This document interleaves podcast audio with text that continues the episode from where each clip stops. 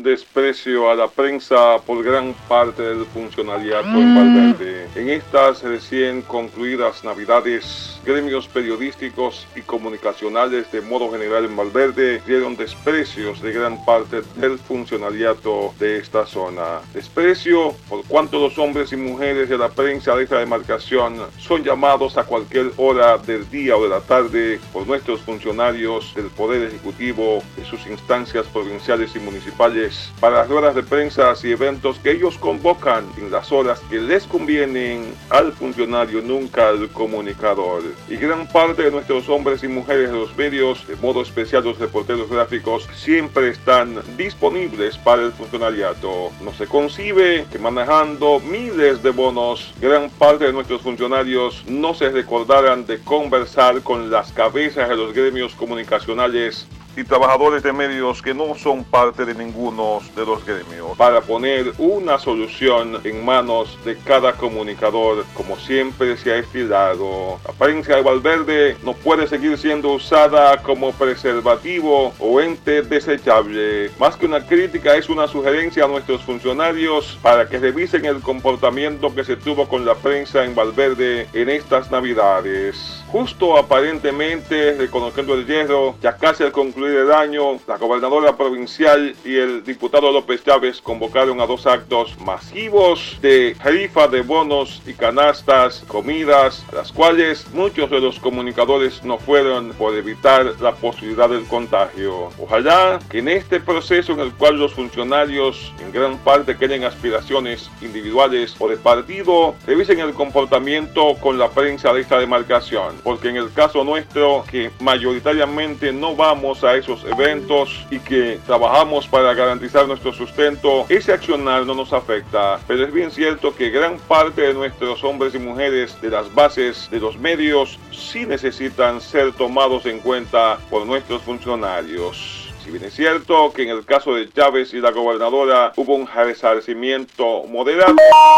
no es menos cierto que gran parte de sus mm. colegas funcionarios brillaron por el ausentismo de soporte a nuestros colegas de los medios. De tema seguiremos hablando.